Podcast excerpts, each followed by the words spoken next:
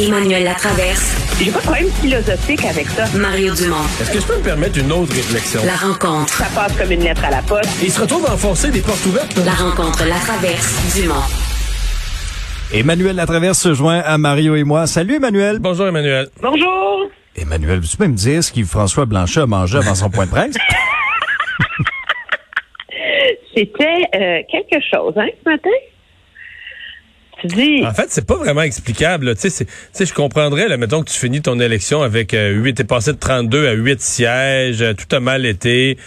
On aurait même pardonné, on n'aurait pas fait de cas, mais là, euh, le résultat, on peut discuter philosophiquement, il aurait aimé avoir un peu plus ça, mais, mais c'est pas une élection qui a mal été pour lui, c'est pas un résultat désastreux, pas pantoute, là. Mais c'est comme moi dans mon livre, là, le lendemain de l'élection, il y a deux euh, registres d'émotions permis pour un chef. La reconnaissance, si tu as gagné, tu es reconnaissant de la confiance que t'accordes les électeurs, ou l'humilité. De reconnaître que tu n'as pas su tu connecter avec les gens, puis offrir une vision à la hauteur. C'est les deux seuls qui sont permis. Mais il y en a une qui est absolument pas permise, et c'est celle qu'on a vue aujourd'hui, c'est l'orgueil.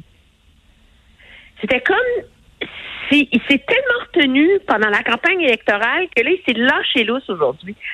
Moi, j'ai de la j'ai de la tu sais, c'est sûr que il n'y a pas une défaite cuisante, puis il n'y a pas une victoire éclatante. C'est Ben, un, peu comme, un peu comme les autres partis, là. C'est un peu un ça peu comme les du- autres, là. Je veux dire, alors, d'essayer de, de tu sais, c'est pas, c'est pas parce que tu changes, euh, tu sais, que tu l'habilles différemment que ça change les résultats, là. Et puis, d'essayer après ça de se lancer dans un débat et de nous faire croire que le débat anglais n'a pas été le moment pivot de la campagne pour lui. Écoute, là, je veux dire, faut pas prendre les électeurs pour des valises non plus, là. C'est comme, euh, je, je sais pas, ça, ça m'a causé un, Oui, mais là, à un un certain, malaise. ouais. mais à un certain point, c'était pire que ça. là. Il était même plus à répondre sur le. Tu, tu parles de points où t'es pas d'accord avec sa réponse sur le fond. Mais il y a eu un 3-4 minutes où il répondait plus aux questions. Là. Il se chicanait avec un journaliste. Vous avez posé vos questions, je réponds pas. Vous avez posé déjà deux. Puis passe le il était vraiment, vraiment avec une gestuelle très, très, très frustrée. Euh, Ça, ça allait plus. c'est passif-agressif, là, on s'entend. Et c'est comme si ça envoie le message à l'électeur que le Bloc québécois et son chef en particulier sont en possession tranquille de la vérité. Et peu importe les résultats d'une élection en général, un parti politique a des leçons à en tirer. Et, et c'est, c'est ça la démocratie, c'est que le peuple parle, puis les élus sont supposés écouter. Et ce qui ressort de ce point de presse de M. Blanchette aujourd'hui, c'est qu'il avait raison, qu'il n'a rien à tirer de conclusion, que c'est que c'est lui qui est en possession tranquille de la vérité et que tant pis pour le reste. Ça finit là.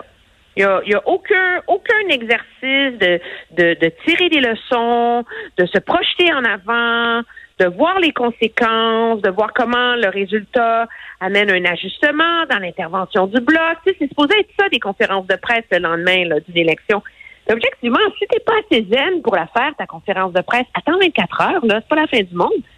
Puis moi, tu sais, je veux dire, il reste deux comtés qui sont dans, ben trois, là, mais en vérité, euh, deux qui sont vraiment dans la balance, là, euh, où on sent vraiment que les résultats pourraient changer. Trois-Rivières, Brome-Missisquoi.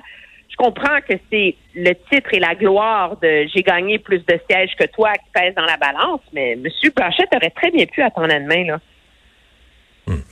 Et Tu dis, toi, euh, il y a deux attitudes possibles, mais toi, je, moi, je, je pense surtout que ce qui vient, ce- mettons moi, là, demain matin, là, je rentre au travail, ce, que, ce qui me reste comme feeling, c'est que ça, c'est comme si son résultat d'élection s'est empiré, là. Sais, parce que, mettons, à 34, moi, je considérais que c'était un bon résultat d'élection, mais tu comprends, s'il est frustré, s'il est déçu, si... Je vais avoir de la misère, moi, à dire que l'élection a bien été pour lui, parce que j'ai l'impression qu'il est tellement choqué de son, de son résultat d'élection que j'en je- j'en ressors avec l'idée de dire, ben, c'est- ça a mal été pour le bloc, parce que le chef est pas content. Le chef fait sa conférence de presse bilan, puis il est frustré, là. Dans, à mon avis, au, au Il empire la perception qu'on en a des résultats. ben, à mon avis, à mon avis, dans le public, là, il vient comme, euh, il vient comme enlever du lustre à son résultat électoral. Là, il vient comme dégager, générer une perception que, bon, voilà, une autre élection où ça a mal été pour le bloc, puis qu'ils ressortent déçus. Alors que, bon, il est probablement comme le seul au Québec qui va gagner une coupe de siège. Dans une élection où c'est revenu presque pareil, mais dans le, presque pareil, lui, il ferait partie de ceux qui auraient gagné un tout petit peu. Oui, puis il y a plein de. Il n'y a pas que des mauvaises nouvelles dans ce résultat-là. Là. Il a réussi à garder deux comtés à Québec.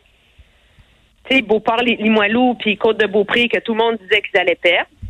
Euh, il est en voie d'avoir vraiment gagné le dernier comté qui lui manquait vraiment dans le 4-5-0, euh, qui était Châteauguay-Lacolle, qui était dans sa mire depuis le début. Alors là, c'est comme, il n'y a pas les gains. Tu sais, sa victoire n'est pas totale, absolue, cuisante et humiliante pour l'adversaire, donc c'est pas bon. Écoute, hmm. ça, ça laisse très, très, très perplexe. Euh, quant à son, son regard sur euh, la voix des électeurs et leur sagesse. Tu sais. Ouais, et on sait à quel point l'image, la perception est importante aussi dans le monde de la politique. Bon, demain, ce sera au tour de Justin Trudeau. Euh, il aura quel ton? Sur, sur, quoi il doit marteler parce que les Canadiens n'en voulaient pas de cette élection-là? Une élection qui a coûté plus de 612 millions. On se retrouve avec à peu près, à, quelques circonscriptions près, avec le même portrait. Qu'est-ce, quel message il doit passer je demain, pense que fini, euh, M. Trudeau? je pense que c'est fini. L'élection, qu'est-ce que tu veux, elle, elle a eu lieu. Euh, je pense que M. Trudeau, demain, il doit être dans l'action. Ce va... Euh, ce qui va déjà présenter, c'est le début d'un plan d'action, euh, euh, les actions qu'il va prendre. Il nous a dit qu'il voulait nous sortir de la pandémie, etc. Donc moi, je pense qu'il va être en mode, demain, il va être en mode, je suis déjà au travail, et c'est sa seule façon pour lui de s'en sortir, avoir un ton positif, aux affaires, là, pas faire comme Yves-François Blanchet certainement, mais positif, aux affaires, dans l'action. Puis voici, on se met au travail. Il n'y a rien d'autre de possible pour lui, à mon humble avis. Non, moi, j'ose espérer qu'il va nous annoncer la date de formation du cabinet et un rappel de la Chambre des communes rapidement. Parce que euh, c'est quand même, finalement, c'est là-dessus qu'il s'est fait élire, c'est de sortir le Québec, euh, le Canada de la pandémie.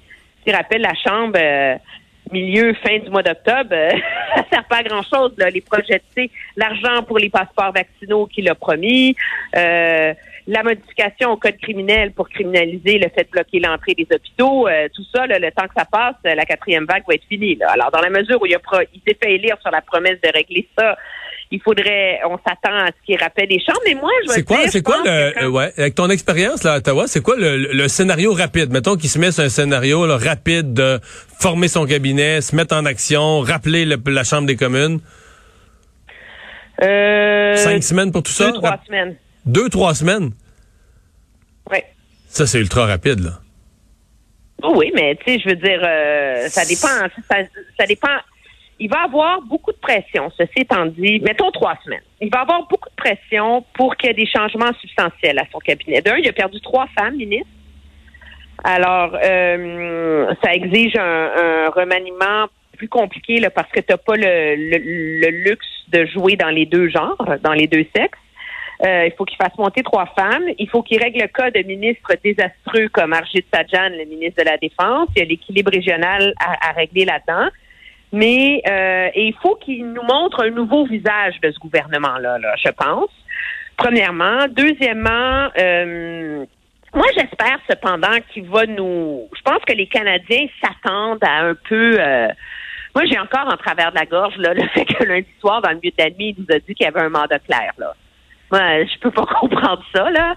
Alors, je pense qu'il faut qu'il envoie un. Tu sais, il y, a beaucoup, beaucoup de ce qu'on appelle en anglais du bad blood, là. Tu sais, il y, a beaucoup de rancune, d'amertume, qui subsiste de cette campagne électorale-là entre tous les partis politiques parce qu'elle a été si négative. Euh, il faut vraiment demain qu'il trouve une façon de, de tendre la main, est-ce qu'il va rencontrer Non mais c'est le, fameux le fameux être le premier ministre de tous les Canadiens. Il y a quand même il y a c'est 32% des gens qui l'ont élu. Il doit quand même tendre la main aux 68% de gens qui ont voté pour d'autres partis là, qui sont très très très majoritaires là, qui ont tous ceux qui ont voté pour un autre que lui. C'est plus c'est il y a comme sept autres partis, mais c'est 68% des gens qui n'ont pas voté pour lui.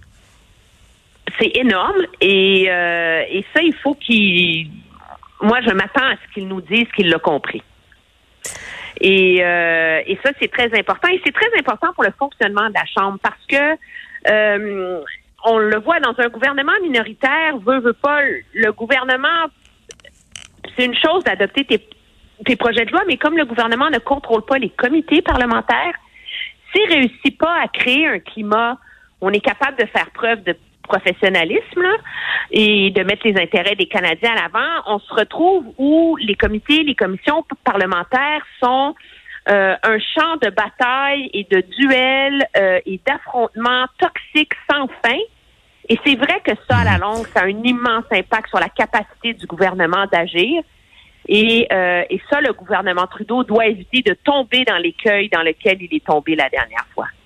Ouais. Merci, Emmanuel. Très bien, au revoir. Bye bye.